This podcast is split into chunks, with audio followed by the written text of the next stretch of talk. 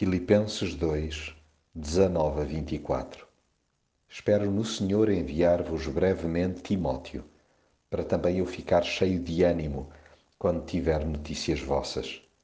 Não tenho nenhum outro tão unido a mim e que assim se preocupe tanto convosco. Nunca é demais dizê-lo. É tão bom ter amigos, gente especial em quem se pode confiar, pessoas de bem, cuja idoneidade está acima de qualquer suspeita a quem se pode confidenciar algo sem temer que seja distorcido, apresentando-se sempre como abençoados auxiliadores e nunca como interesseiros usurpadores. Vidas que pugnam pela arte de encorajar, medindo os seus atos pela régua da generosidade. Companheiros desse quilate são preciosidades únicas.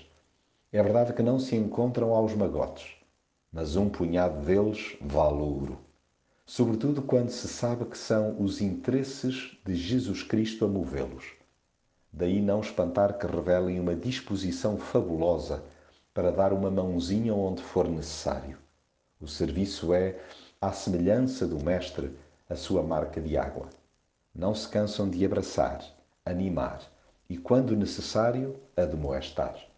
Reportam a realidade que por vezes se tende a ignorar propõem a colocação dos pés na terra quando há notória teimosia em viver de forma aluada. Sim, é fantástico contar com parceiros deste porte.